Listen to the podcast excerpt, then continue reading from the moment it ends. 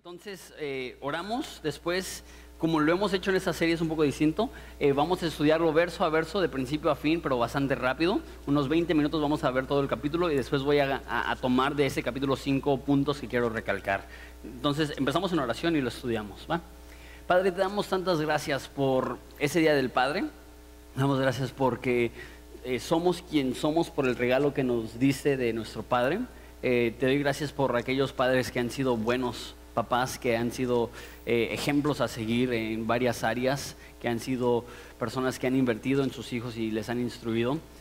Y Padre, también te pido por, por aquellos padres que a lo mejor no, no hicieron el mejor trabajo, pero ahorita están aquí echándole ganas, eh, padre, te pido que, hijos puedan mostrar gracia a sus padres en ese día y agradecerles porque independientemente del trabajo que, hicieron, les deben la vida y les deben muchas cosas eh, de su carácter. Damos gracias por eso. También te pedimos por el estudio de esta mañana. Padre, entendemos que tú nunca operas como creemos que vas a operar y, tú nunca haces lo que creemos que vas a hacer. Y eso, eso nos los complica un poco. Quisiéramos que, tuvieras las mismas decisiones y las mismas ideas que nosotros, pero no es así. Entonces, Padre, ayúdanos a acoplarnos a tu modo de pensar, a tu modo de operar y, Padre, que podamos conocerte mejor al terminar este estudio. En nombre de Jesús. Amén. Eh, no sé si te has dado cuenta, pero Dios muy rara vez actúa y opera como creemos que va a operar. Y eso es particularmente cierto en el libro de Josué que hemos visto acción tras acción que no ha tenido mucha lógica. Ya hemos hablado de esto, el, cruzar el Jordán de la manera que lo cruzaron, el hecho que circuncidaron a todo el ejército antes de ir a la guerra. Esa es la peor táctica militar en la historia de tácticas militares, es circuncidar a tu pueblo antes de ir a la guerra. Sin embargo, eso es lo que hacen. Y hoy vamos a ver cómo van a tomar una ciudad fortalecida dándole vueltas a la ciudad. Son cosas muy extrañas. Y lo que pasa es que particularmente si tienes tiempo de cristiano, hay ciertas historias que se nos hacen tan comunes y tan normales porque las hemos escuchado vez tras vez y se nos olvida que realmente es bastante extraordinaria la historia y es bastante fuera de lo común. Y eso es, manita, manita baja, eso más que fuera de lo común es totalmente bizarro y extraño. Entonces vamos a leer la historia, como dije voy a recalcar solamente unos puntos ahorita y al final vamos a verlo más de una manera completa. Dice el versículo 1, ahora Jericó estaba cerrada, bien cerrada a causa de los hijos de Israel. Jericó, ya les hemos comentado, era una ciudad grande, no la más grande de Canaán, que es donde estaban conquistando el pueblo de Israel, sin embargo era una ciudad grande, pero lo que tenía y era muy famosa por sus muros, por eso hay tanto énfasis en este pasaje acerca de qué es lo que van a hacer con los muros de Jericó. Algunos eh, historiadores creen que los muros medían de ancho como 5 metros, entonces... Eh, es una fortaleza difícil de derribar, o más bien casi imposible de derribar, y no, es fácil poder atacar una ciudad que está tan bien protegida. Y aquí nos dice que estaba bien cerrada a causa de los hijos de Israel. Mas Jehová dijo a Josué, mira que yo te entrego en tu mano a Jericó y a su rey con sus varones de guerra. Rodearán pues la ciudad todos los hombres de guerra yendo alrededor de la ciudad una vez, y eso haréis durante seis días y siete sacerdotes llevarán siete bocinas de cuerno de carnero delante del arca, y el séptimo día daréis siete vueltas a la ciudad, y los sacerdotes tocarán las bocinas, y cuando toquen prolongadamente el cuerno del carnero, así cuando oigan el sonido de la bocina, todo el pueblo gritará a gran voz, y el muro de la ciudad caerá, entonces subirá el pueblo cada uno derecho hacia delante Ok, entonces aquí nos narra cómo van a conquistar esa ciudad. Y una vez más, no, no, es complicado, nos, dice, van a tomar eh, el arca del pacto, van a ir, van a ver siete eh, sacerdotes, cada quien va a tener una trompeta, le llama un, este, una bocina, que es un, un, cuerno de carnero, le llama. Van a rodear el primer día una vez la ciudad, el siguiente día una vez, y así por seis días. Y el séptimo día le van a dar siete vueltas y al finalizar las siete vueltas, todos van a gritar y se van a caer los muros. Una vez más, si tenemos trasfondo cristiano, como que no, no, no nos hace muchas olas eso, porque obviamente gritas y se caen los muros, ¿no? Pero cuando lo ves de una manera objetiva, tú dices, qué mandamiento tan extraño. No me imagino Josué escuchando eso. Él, él es un comandante de guerra. Y que la estrategia militar sea, dale vueltas. ok. ¿Y eso qué? Y no solamente es darle vueltas, sino que si tú sabes, los muros tenían dos funciones. Una función obviamente es defensiva, que los malos no entren.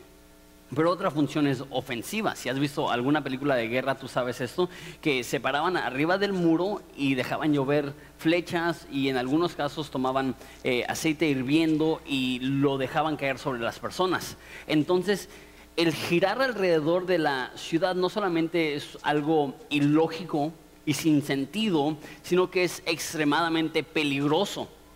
No solamente eso, sino que los sacerdotes no iban a la guerra por obvias razones. Si te dedicas a ser sacerdote, probablemente eh, vas a ser blanco fácil, ¿no?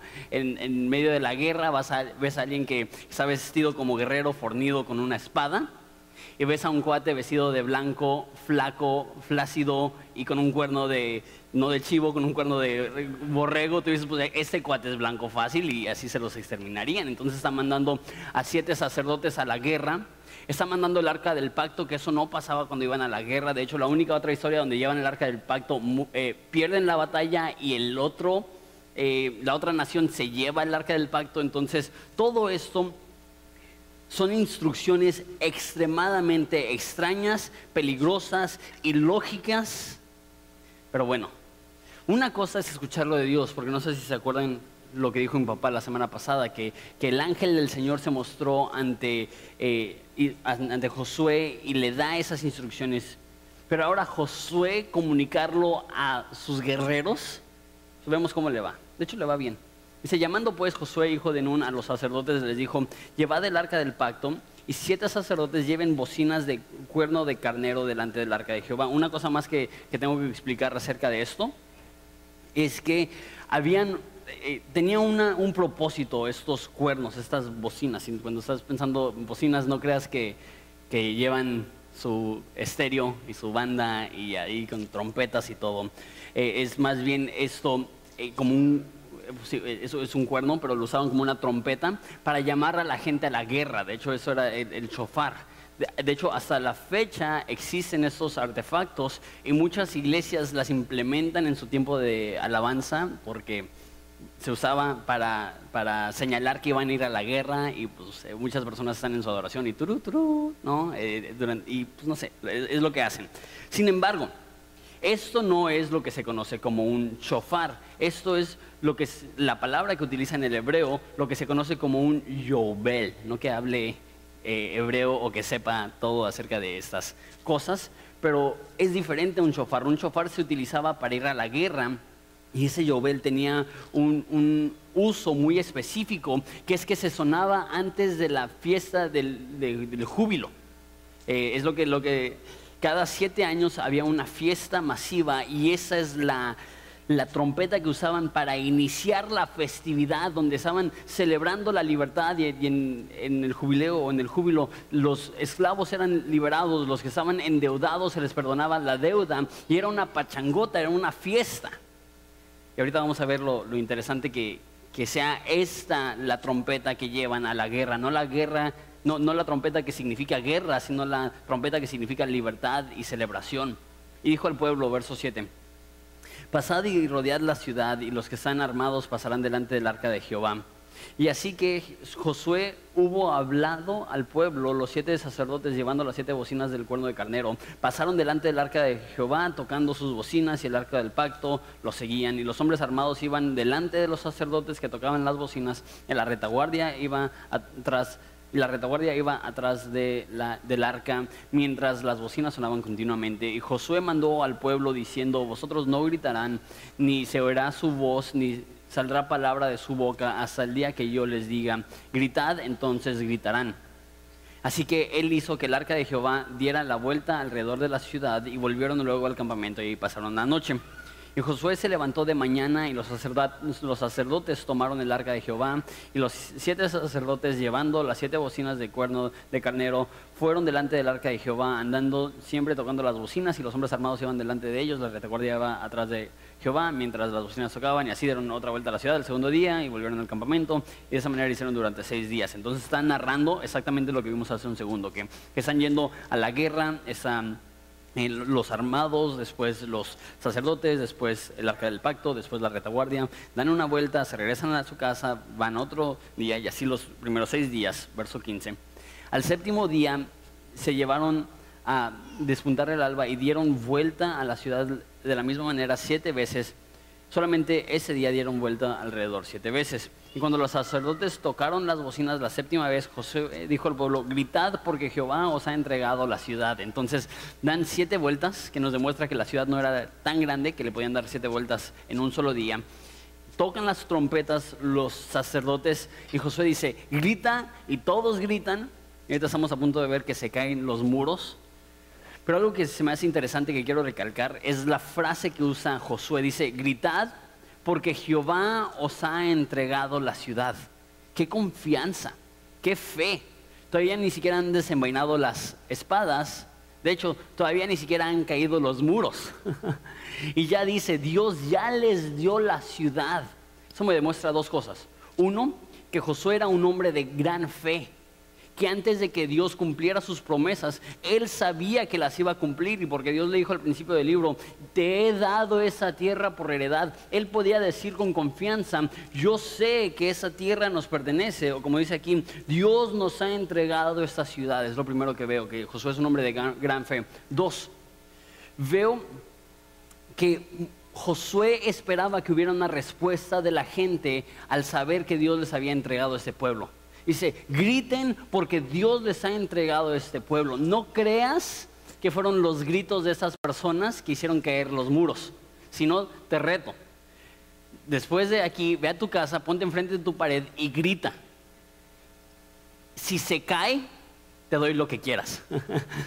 lo más probable es que no se caiga tu, muro, lo más probable es que aunque un millón de personas le griten a un muro, no, no se va a caer, no, y menos un muro que tiene 5 metros de, anchura. No son los gritos de ese pueblo que hicieron caer los muros, más bien los gritos demostraban que ellos creían en un Dios que iba a derrumbar los muros. O sea, la otra similitud que vemos, eh, que veo aquí para nosotros, no solamente Josué es un hombre de gran fe, pero una persona que tiene gran fe tiene una respuesta que se ve tiene una emoción, tiene un, gozo, tiene un deseo de expresar la gratitud que siente. De la misma forma, Dios no nos está dando a nosotros una ciudad que vamos a conquistar, pero nos está dando algo infinitamente mayor que seguridad para nuestra alma, salvación para nuestro ser. Y lo único que llevo con esto es que si Josué les mandó a gritar porque Dios les ha entregado esa ciudad, yo creo que nosotros también debemos de ser personas que somos expresivos, yo creo que en muchas iglesias en México hay, hay una manipulación de que si no estás gritando y si no estás saltando y si no estás hablando en lenguas, entonces no estás realmente adorando. Pero yo creo que nosotros podemos caer en el error de ir al otro extremo. Que no, solemne, no, calladito, no. Pues está bien, si tu modo de expresar gratitud a Dios es de manera solemne, está bien pero para la mayoría de nosotros lo sé. Hay personas aquí que se sienten cohibidas en el momento de adorar porque dicen, ah, es que en Horizonte no, no, no levantan tanto las manos o no gritan tanto. no. ¿Sabes qué? Ten la libertad de expresar la gratitud a Dios del modo que tú sientes que debes de... Y nada más estoy diciendo, porque le digo, miren. Bueno, este, versículo 17. Y será en la ciudad anatema. Anatema significa maldito, o sea que había una maldición sobre esa ciudad o más bien iba a caer una maldición sobre esa ciudad con todas las cosas que están en ella. Solamente Raab, la ramera, vivirá con todos los que estén en, casa con ella, por cuanto escondió los mensajeros que enviamos. Entonces eh, le dice a todos, no toquen nada, todas las cosas que están en la ciudad son malditas. De hecho, a tal grado que podríamos ver el siguiente capítulo, que alguien toma las cosas y entra una maldición a todo el, pueblo que no pueden ganar en, la guerra. Pero bueno, él les dice, no toque nada, todo es anatema, todo es, es, es maldito, pero asegúrense de salvar la vida de Raab y de su familia y de todo lo que ella tiene.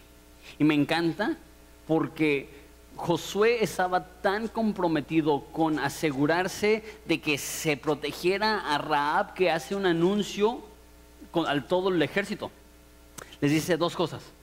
No tomen nada, salven a toda costa la vida de Raab. Me encanta la preocupación que tiene Josué, o, a lo mejor no, preocupación no es la palabra correcta, pero definitivamente lo mucho que está dispuesto a hacer para cumplir sus promesas.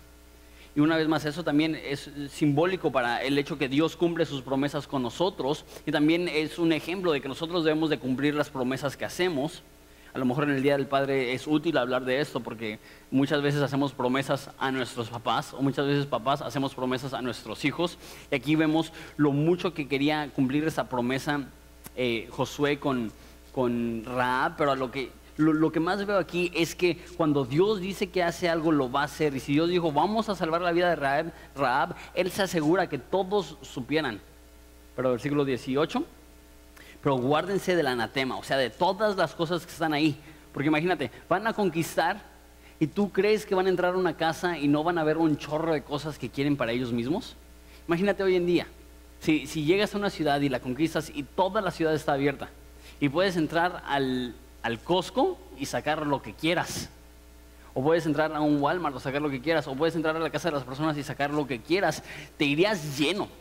Pero Dios dice, no, absolutamente todas las cosas que hay en esa ciudad eh, son malditas, no las toques, no las lleves, no te las quedes, excepto, versículo 19, bueno, eh, no toquen ninguna de las cosas del anatema, no sea que hagan anatema al campamento de Israel y, lo turben, es lo que estoy diciendo. La semana que viene vamos a ver eso, como una persona desobedeció y eso le dio en la torre a todo el pueblo mas toda la plata y el oro y los utensilios de bronce y de hierro sean consagrados a Jehová y entren en el tesoro de Jehová. Entonces dice, todo se va a destruir, no vas a tomar nada, salvo se van a tomar cuatro cosas, la plata, el oro, los utensilios de bronce y de hierro, pero no eran para ellos mismos. Iban a saquear la ciudad para aquí dice el tesoro de, Jehová, para tenerlo en el templo, para las necesidades que pueda haber ahí. Y, mucho de eso era simplemente para hermosear el tabernáculo que ya existía. Entonces iban a destruir todo, pero iban a, tener eso que está consagrado. La palabra consagrado se puede traducir a lo mejor un poco más sencillamente apartado. Que, eh, eh, aparten esto para Dios. Ahorita hablamos un poco más de eso. Entonces, versículo 20, el pueblo gritó y los sacerdotes tocaron las bocinas y aconteció que cuando el pueblo hubo oído el sonido de la bocina, gritó con gran vocerío y el muro se derrumbó. Y el pueblo subió luego a la ciudad, cada uno derecho hacia adelante, y la tomaron. Entonces estaban rodeando la ciudad y cuando gritan se caen los muros de tal modo que pueden entrar derecho. No es que se cayeron algunas partes de los muros, sino que todos los muros caen y destruyeron a filo de espada a todo lo que en la ciudad había. Y eso también lo vamos a hablar en un segundo. Hombres, mujeres, jóvenes y viejos, hasta los bueyes, las ovejas y los asnos. Entonces destruyen todo. Mas Josué dijo a los dos hombres que habían reconocido la tierra, entrad a la casa de la mujer ramera y haced salir de ahí a la mujer y todo lo que fuere suyo, como lo juraron. Los espías entraron y sacaron a Raab y a su padre, a su madre y a sus hermanos y todo lo que era suyo. También sacaron a toda su parentela y los pusieron fuera del campamento de Israel. Entonces rescatan a Raab, rescatan, rescatan a su familia y rescatan todas sus posesiones. Y después versículo 24, y consumieron con fuego la ciudad y todo lo que en ella había. Solamente pusieron en el tesoro de la casa de Jehová la plata, oro, los utensilios de bronce y de hierro mas Josué salvó a Raab la ramera y a la casa de su padre y todo lo que ella tenía, y habitó ella entre los israelitas hasta hoy, por cuando escondió los mensajeros de Josué que había recorrido, que había enviado a reconocer Jericó. Entonces salvan a Raab y dice que, que Raab está viva, dice, mas Josué salvó a Raab, la ramera, y la casa de su padre y todo lo que tenía, y habitó ella entre los israelitas hasta hoy. Eso es muy punto y aparte de, todo lo que estamos viendo, pero me hace importante porque hay muchas, de hecho, de todos los libros de la Biblia, uno de los más criticados por su confiabilidad histórica es el libro de Josué. Y una de las cosas que, ellos dicen es que este libro no se escribió en el tiempo de Josué, se escribió cientos de años después, posiblemente 600 años después, y no lo escribieron eh, testigos oculares, más bien lo, escribieron personas que fueron mandados por los reyes de Israel a escribirlo para levantar la moral de Israel y todo esto. Yo diría dos cosas. Si esto es cierto, no incluiría la derrota, la derrota entre un pueblo tan chico como ahí, que vamos a ver la, semana pasada. Y, y dos, aquí dice que cuando se escribió este libro, seguía viva Raab entre ellos que nos demuestra que la persona que escribió Josué, a lo mejor fue Josué, no sabemos, vivió durante el tiempo que sucedió esto y que sí hubiera sido un testigo ocular de las cosas ocurridas. Simplemente una nota para, para, para que puedan ver que Josué realmente está narrando datos históricos. Eh, y, ahí mismo respalda el hecho que ese libro no se escribió cientos de años después, sino que se escribió en ese tiempo. Y hace una última maldición Josué dice, en aquel tiempo hizo Josué un juramento diciendo, maldito delante de Jehová el hombre que se levantare y reedificare esta ciudad de Jericó. Sobre su primogénito eche los cimientos de ella y sobre su hijo menor asiente sus puertas. Estaba pues Jehová con Josué y todo, y su nombre se divulgó por toda la tierra. Entonces, eh, hace esta, esta maldición muy extraña. Y es interesante porque en Primera de Reyes 16, 34 se cumple esta profecía donde hay un rey, se llama Hiel de Betel, dice en su tiempo Hiel de Betel reedificó a Jericó y a precio de su vida Abiram, su primogénito, echó los cimientos, entonces le costó la vida de su hijo el poder echar los cimientos. Y a precio de la vida de Segub, su hijo menor, puso las puertas conforme la palabra que Jehová había hablado por Josué, hijo de Nun. Entonces vemos la profecía. Quien intente reedificar esa ciudad le va a costar su hijo mayor y su hijo menor. Cientos años después se cumple la profecía. Pero bueno, qué historia tan extraña, ¿no? en todo en general. Eh, el hecho que le estén dando vueltas a la ciudad, el hecho que griten, el hecho que, que, Dios tiene cuidado de esa mujer Raab, el hecho que no puedan tomar las cosas de la ciudad porque eran malditas, menos las cosas de valor, oro, plata, porque eso era para Dios y, y, y que tenían que matar a todos, mujeres, niños, ancianos, animales. Es, es una historia que a lo mejor te contaron otra versión en la escuelita dominical, ¿no? No se escucha tan brutal como esto, que quien construye esa ciudad le va a costar la vida de su hijo mayor y su hijo menor. Son cosas muy oscuras algunas, pero las vemos cinco puntos que tengo que quiero recalcar de este pasaje y a lo mejor nos va a ayudar a entender la historia mejor. Primero, primer punto.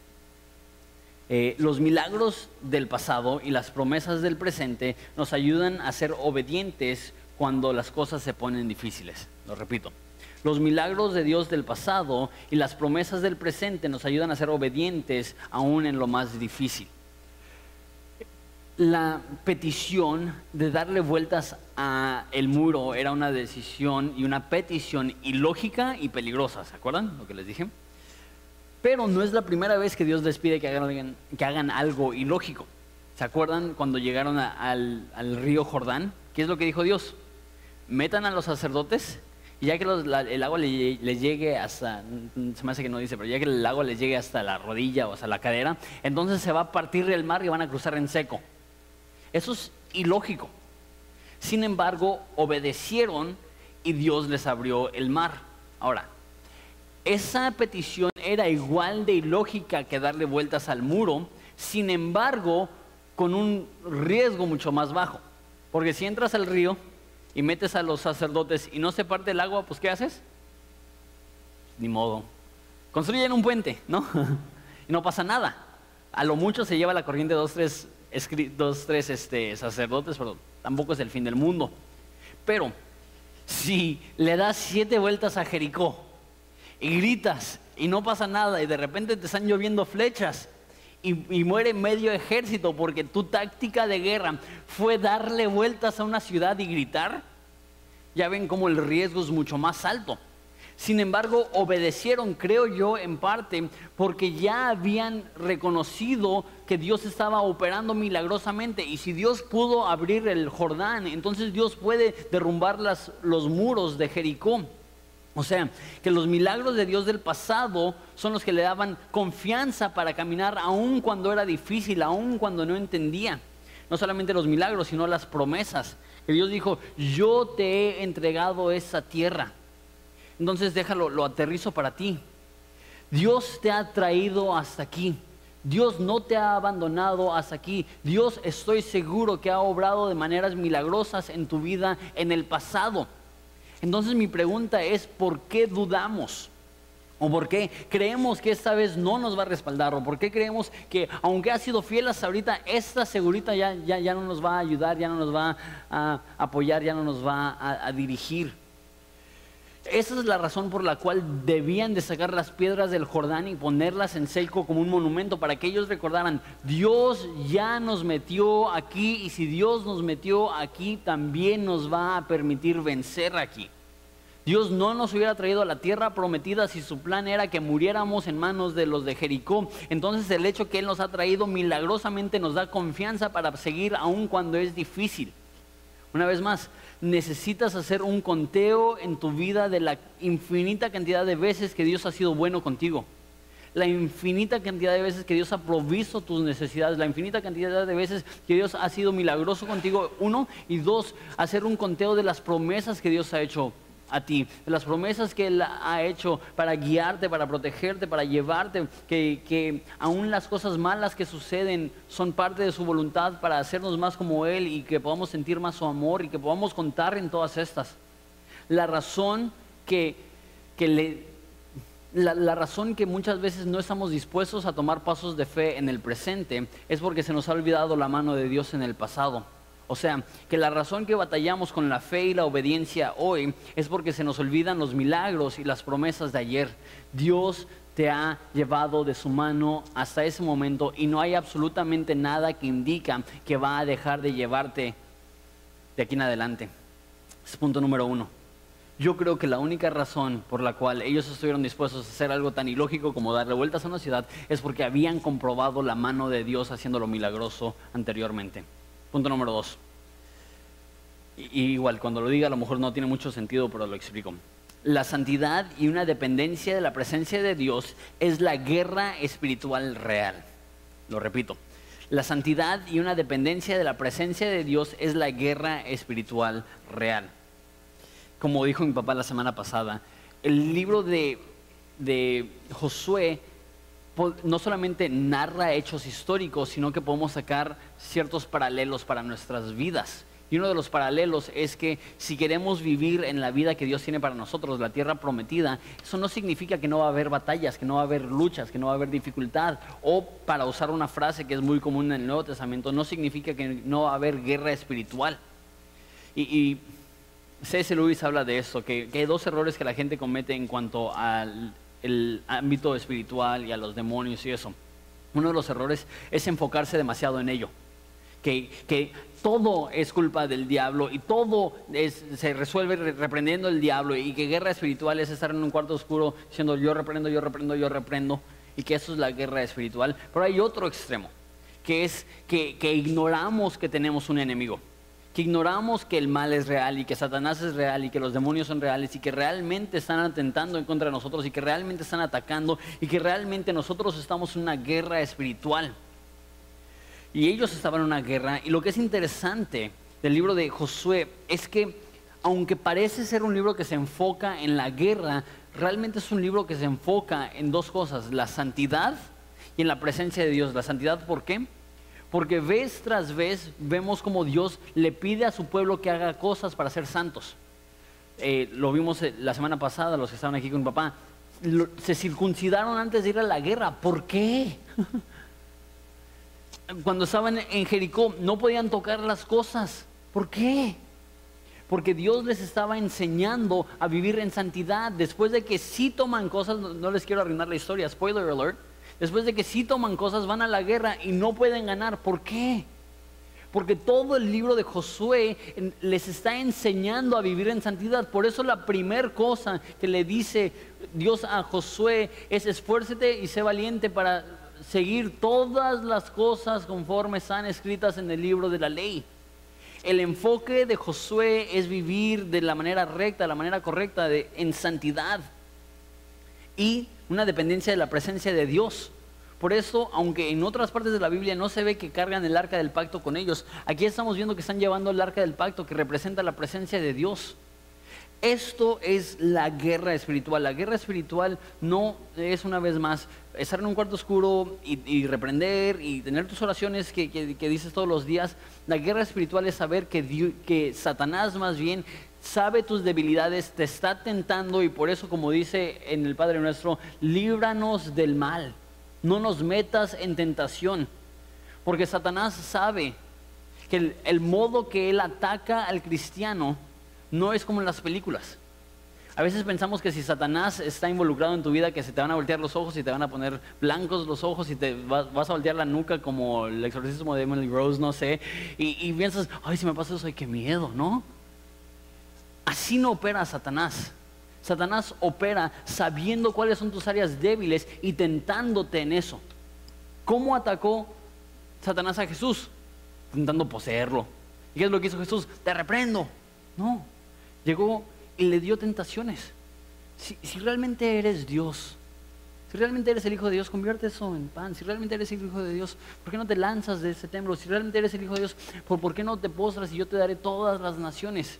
Ese es el modo que ataca Satanás, tentándonos. Y el modo que nosotros contraatacamos es viviendo en santidad no solamente nos ataca a través de tentación, ese es el modo más grande en el cual nos ataca Satanás, pero el otro lugar en el cual nos ataca, que es igual de peligroso, es que nos ataca en nuestra conciencia, haciéndonos pensar que Dios no está presente. Por eso dice la Biblia que debemos de llevar el escudo de la fe. O sea que lo que más va a atacar Satanás es tu fe. Que Satanás va a intentar convencerte que Dios no está presente, que, a Dios le vales, que Dios no le importas, que Dios no te ama, que Dios no te está buscando, que Dios no te está procurando y olvidamos la promesa que Dios le dio a Josué al principio de ese libro, no te dejaré ni te desampararé. Satanás quiere que pienses que a Dios no le importas, cuando nada pudiera estar más lejos de la verdad, que Dios, a Dios le importas tanto que aunque Él pudiera estar haciendo lo que fuera, Él decide tenerte en su vida. Él decide pensar en ti, Él decide salvarte, Él decide adoptarse, adoptarte en su familia. La guerra espiritual real es vivir una vida en santidad, obedeciendo lo que Dios nos pide, dos, recordando que Dios siempre está aquí, recordando que Dios siempre está con nosotros, recordando que Dios nunca nos da la espalda. Y cuando llegan los momentos de duda, cuando llegan los momentos de incertidumbre, y cuando literalmente hay voces demoníacas que te dicen Dios no te ama, Dios no te quiere, Dios no te busca. Es en ese momento donde necesitamos el escudo de la fe y reconocer que Dios nos ha prometido que no nos va a dejar ni nos va a desamparar, que no importa dónde estamos, no importa quiénes somos, Dios siempre está presente. Eh, punto número tres. Y esto no lo he enseñado así, así de estructurado eh, es en cuanto a las finanzas y ofrendas y, recibo muchas preguntas y se me hace que ese es un buen texto para explicar un poco acerca de cómo funcionan eh, eh, las ofrendas en Horizonte. El tercer punto es el principio de las primicias. El principio de las primicias. Esto lo digo porque, por lo que dice en versículo este, 19, que dice, toda, toda la plata, oro, utensilios de bronce, de hierro serán consagrados al Señor. Entonces, Mucha gente me ha preguntado, ok, eh, en Horizonte se cree en el diezmo, debemos de diezmar y la gran mayoría de iglesias creen sí. El diezmo le pertenece a Dios, no sé si han escuchado eso, que, el 10% le, pertenece a Dios y utilizan pasajes como en Malaquías que dice, ¿y en qué me has robado? Eh, me has robado en las ofrendas y diezmos y pruébame en eso y, verás si, si no abro las puertas de los cielos en bendición. Entonces la gran mayoría de iglesias enseñarán algo como el 10% le pertenece a Dios y si no le das el 10% a Dios, le estás robando a Dios. Sin embargo, esa no es mi postura. ¿Por qué? Porque en el Nuevo Testamento no vemos ninguna enseñanza acerca del diezmo. Entonces, al parecer, más bien era una práctica judía lo que vemos en el Nuevo Testamento es que, dice en 2 de, Corintios 9, cada quien dé conforme se propuso en su corazón, no con necesidad o por tristeza, porque Dios ama al dador alegre. Entonces lo que yo veo en eso es que debemos de tener un propósito en nuestro corazón de dar y cumplir eso. Y ahí es donde entra el, el principio de las primicias. El principio de las primicias está en el Antiguo Testamento, pero también está en el Nuevo Testamento. Y el principio de las primicias es que lo primero va a Dios. Entonces, sin importar el porcentaje, aquello que te has propuesto a dar es lo primero que das. Eh, de hecho, lo, dice algo parecido en 1 Corintios 16, eh, 2. Dice, cada primer día de la semana, cada uno de vosotros ponga aparte algo según haya prosperado, guardándolo para que cuando yo llegue recojan entonces ofrendas. Entonces, ¿qué es lo que está diciendo? El primer día de la semana, apártalo. O sea, lo primero que haces es tomar el dinero que has, que has determinado que es para Dios y lo apartas y te aseguras. No es, ok, ya llegó el domingo, ¿cuánto me sobró? No, pues esa semana me sobraron 10 pesos. No, pues esa semana me fue bien y me sobraron 200 pesos. No, pues esa semana me fue requete bien, me dieron un chorro de dinero y esa semana tengo mil pesos, no sé. No, no es así. No es al azar. No es dependiendo de cómo te fue o cómo no te fue. Es cada quien dé conforme se propuso en su corazón. Y eso es bien personal, pero se me hace que es importante compartirlo. A mí me han preguntado, oye Jonathan, ¿y tú das a la iglesia? Y la razón que me han preguntado es que cuando pasan el bote no meto nada al bote. Les explico por qué. yo, yo, percibo un salario de la iglesia, yo, yo, yo, yo vivo de poder pastorear y, es un honor enorme. Entonces, aquí tenemos una contadora, no, no, es que yo recibo el dinero y que yo lo manejo, de hecho yo no toco el dinero, tenemos una contadora y cada semana la contadora me da un salario y la razón que no doy la ofrenda el domingo es porque sé si eso va a mi bolsa, quién sabe cuánto llegue el domingo. Entiendo que, hay preocupaciones y hay gastos y hay imprevistos y sé que si yo tomo eso y digo, no, pues voy a dar X cantidad el domingo, lo más probable es que no llegue. Entonces el momento que me da mi dinero, yo tomo y en ese momento, y hasta lo digo en broma, eso es para Jesús. Porque eh, entiendo, lo primero que hago con mi dinero es para Dios. Y entiendo que a lo mejor eso es un poco difícil porque ustedes no trabajan en la iglesia, pero el principio es el mismo. No damos a Dios lo que sobra, damos a Dios primero. No damos a Dios al azar diciendo, tengo todos estos compromisos y si me queda poquito aquí tienes Dios, sino que hablamos con nuestra familia, hablamos con, con nuestra esposa, vemos cuáles son nuestras finanzas y decidimos, ok, ¿Cómo podemos ser generosos con Dios y la iglesia? Y en base a esa cantidad de predeterminada, somos fieles a que sea lo primero.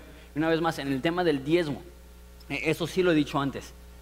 Yo, yo creo que la razón que el Nuevo Testamento no enseña específicamente acerca del diezmo es porque hay algunas personas que un 10% sería extremadamente difícil. Eh, una madre soltera que gana 700 pesos a la semana, que tiene tres bocas que alimentar, para ella dar un 5% sería exageradamente generoso.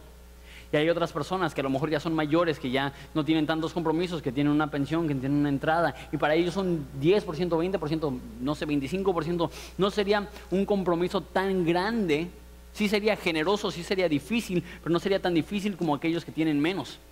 Y eso es lo que veo, que dice que cada quien aparte algo según haya prosperado que Dios espera que aquellos que Dios les ha bendecido más económico o económicamente se comprometan de tal modo que, no sea, ah, pues aquí tienes como le damos al viene, viene, sino que sea un compromiso con Dios que, ¿sabes qué? Yo creo en lo que estás haciendo en la iglesia y yo creo que ni las puertas del infierno van a prevalecer contra la iglesia y somos fieles a comprometernos con una cantidad y dar eso al principio de cada semana. Eso es lo que creemos acerca de cómo ofrendar. No creemos que el diezmo le pertenece a Dios y si no diezmas le estás robando. Lo que creemos es que es un privilegio y un honor poder aportar algo en la evangelización de nuestra ciudad y en el tener una iglesia sana y saludable.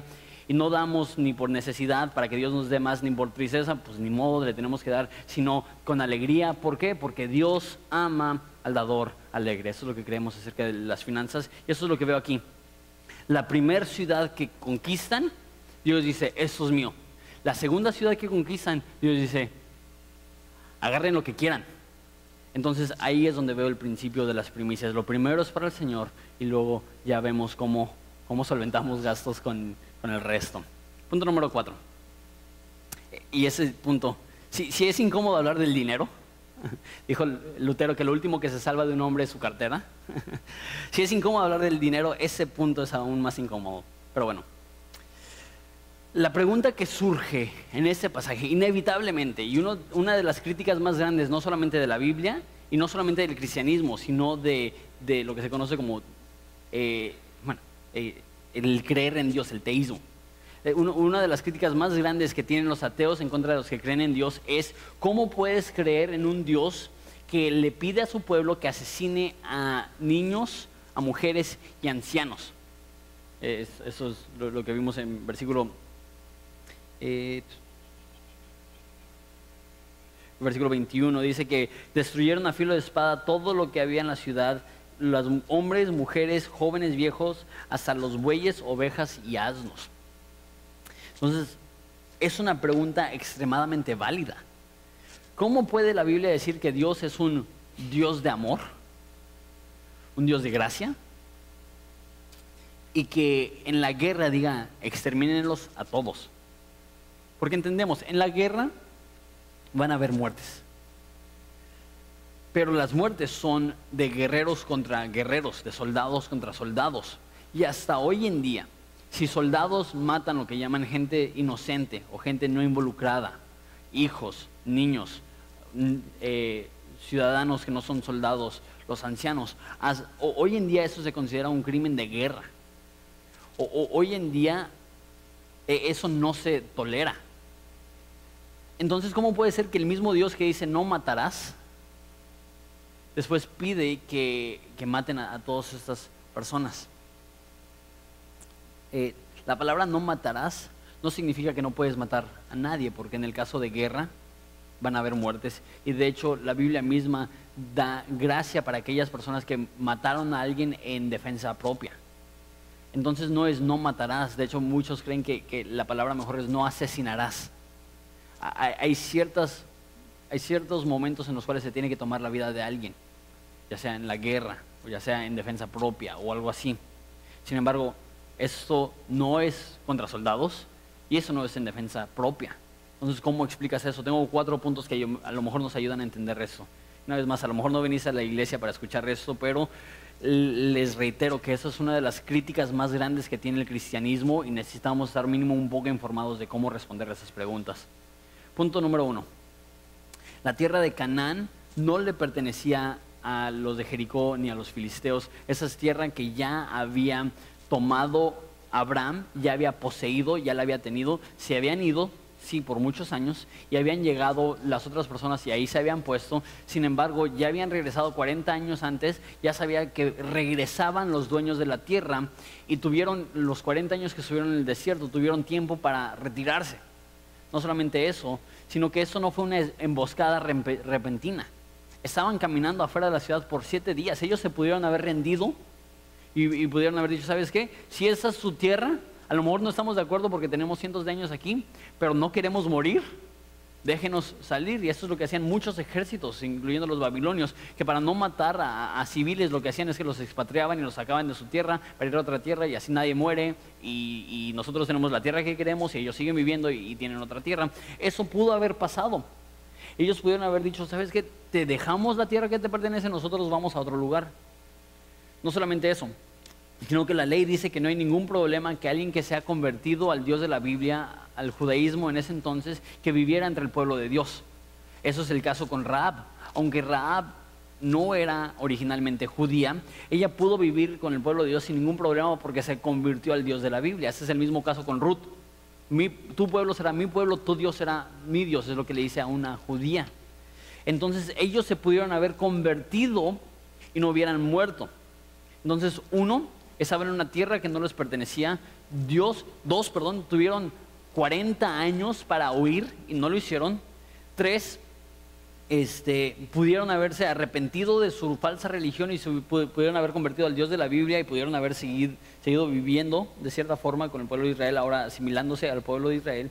Y, cuatro, eso no sucede seguido. Gente que, que, dice, no, es que el Dios del Antiguo Testamento es un Dios de odio. No, e, e, ese tipo de historias son muy poco comunes y una vez más están enfatizando lo que vemos en Josué, que es la santidad. Dios no quería matar a este pueblo. Dios quería que su pueblo no se casara con naciones paganas. Y porque la nación no se quiso ir y no se quisieron convertir, no le dejaron alternativa para mantener una nación pura y Dios les tuvo que destruir. Una vez más, esto no es bonito y no es que Dios está en el cielo diciendo, jajaja, ja, ja, los voy a destruir. La, Biblia dice, en Ezequiel muchas veces dice en el mismo libro, no me gozo en la muerte del inicuo, sino que quiero que se arrepienta y viva. ¿Qué es lo que Dios quería para los de Jericó? que lo que pasó con Raab no fuera la historia de una individua, de un individuo y su familia, sino que sea la historia de todo Jericó. Y no sucedió. Y de hecho no sucedió en ninguna ciudad. Todos decían, vamos a pelear en contra de Dios. Todos decían, pues vamos a intentarlo. Igual y les ganamos, igual y podemos proteger nuestra tierra. Y todos, bueno, todos a los cuales se enfrentaron Israel cayeron. ¿Cómo puede Dios, un Dios bueno, matar a mujeres, niños y ancianos? Eso no era su plan. Eso no era su deseo simplemente no le dejaron alternativa y un Dios justo que quiere que su pueblo sea santo tuvo que hacer lo necesario para proteger a su propio pueblo. Una vez más, eso es el Dios de gracia y guerra. Él, es tardo para la ira, Él es paciente, les dio cientos de años, pero llega el momento en el cual Él tiene que ejercer justicia. Y si soy honesto, la Biblia dice que todos merecemos la muerte y el hecho que Dios tome la vida de alguien no es algo injusto no deja de ser justo por, por fungir de una manera justa. No nos gusta porque ni a Él le gusta. No cambia el hecho que eso no significa que Dios sea malo o injusto. Dios hizo todo lo que Él pudo hacer para salvar a la mayor cantidad de gentes, pero llega el momento donde si tú te pones en contra de Dios lo suficiente, el suficiente tiempo, llega el momento donde Él tiene que ejercer justicia. Pero bueno, este, ese es el punto número cuatro. Punto número cinco, para no terminar en un punto tan depresivo. punto número cinco, Dios salva. Eso es lo que me encanta. Que, y el resto de las historias de, de Josué van a ser, con esa excepción de la que sigue de ahí, van a ser muy por encimita, no va a dar detalles, nada más va a llegar y decir, y tuvieron esa guerra y ganaron, y tuvieron esa guerra y ganaron, y tuvieron esa guerra y ganaron pero en la primera guerra nos da el tiempo de expresarnos cuál era la actitud y la mentalidad de Dios y del pueblo. Me encanta que Josué dijo, nadie ponga mano sobre Raab. Hemos prometido que la vamos a proteger, hemos prometido que la vamos a salvar y la salvaremos. Eso me demuestra que aún en medio de toda esa destrucción y toda esta, toda esta justicia que se tuvo que ejercer, Dios también muestra misericordia. Y una vez más, estoy convencido que Dios hubiera salvado a cualquier persona que se hubiera arrepentido y hubiera llegado a Dios. Y tú dices, ay, qué malo que Dios mate a esas personas. No entendemos el tipo de pueblos que eran. El, el dios principal de Canaán era un dios que se llamaba Moloch. Y el sacrificio que Moloch pedía es que tenían un, un ídolo de metal hueco y lo prendían para que ese metal ardiera y ponían niños recién nacidos en los brazos de ese Moloch para que murieran quemados. Ese es el tipo de pueblo que había. Y no es que Dios los, los mató por un capricho, es que les dio tiempo para arrepentirse y no lo hicieron. Para lo que llego es que yo estoy convencido que si, que si Jericó se hubiera arrepentido, hubiera pasado exactamente lo mismo que pasó en Nínive. Estoy seguro que el resto de las ciudades, si se hubieran arrepentido, hubiera pasado exactamente lo mismo en Nínive. Que Dios es un Dios lento para la ira, grande en misericordia y verdad. ¿Sabes qué? No se arrepintieron. Y Dios tuvo que actuar con justicia. Pero ¿sabes qué? Si tú estás aquí, no eres cristiano, necesitas saber que esto no solamente narra lo que pasó hace tres mil años, sino que narra lo que está sucediendo ahorita que llegará el momento donde Dios tiene que actuar en justicia y destruir a sus enemigos, pero tenemos las buenas noticias que Dios no vino a condenar al mundo, sino a salvar al mundo. Y que aunque tú y yo por nuestros pecados estamos bajo la ira de Dios, Él en vez de ejercer esa ira y destruirnos, Él nos ofrece salvación.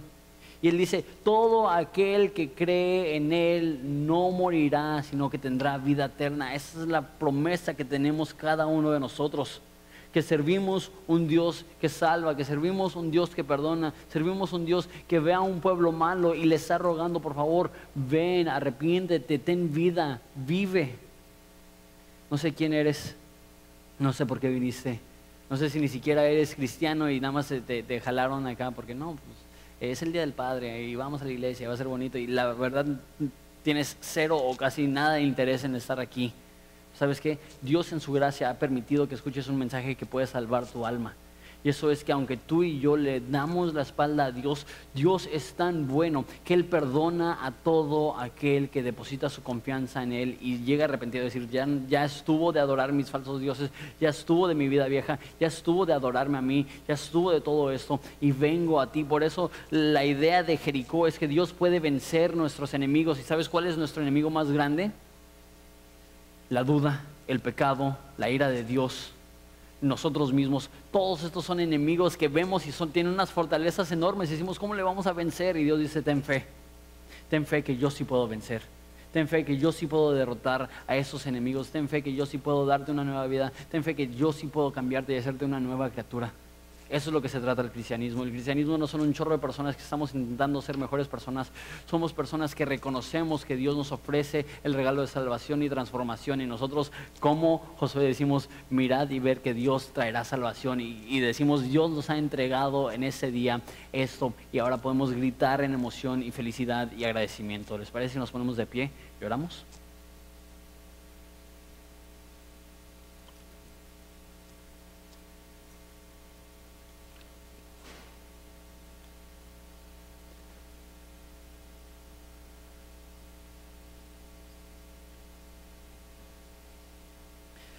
Padre, te doy tantas gracias. Porque eres un Padre que actúas con gracia. Una de las historias que jamás entenderé es por qué tuviste misericordia con Raab. Una pagana, prostituta, cananea, apartada de ti, inmerecedora. Pero que con un acto de fe dijo, yo quiero ser salva. Y eso fue suficiente para que tú la salvaras. Me pregunto si hay personas aquí, Dios, que, reconocen que están lejos de ti. Que han tenido un afán por ser buenas personas. Las frases que usan son como, son, yo me la llevo tranquilo. Yo no le hago mal a nadie. Sin embargo, no saben que no se trata de llevársela tranquilo, de no hacer mal a nadie, sino que hemos ofendido a un Dios vivo y no hemos obedecido sus mandamientos y que no hay nada que podamos hacer para apaciguar esa ira. No hay nada que podamos hacer para que estemos bien con Él. Entonces tenemos que recibir el perdón como un regalo que no hemos merecido y que no hemos alcanzado y que no hemos producido.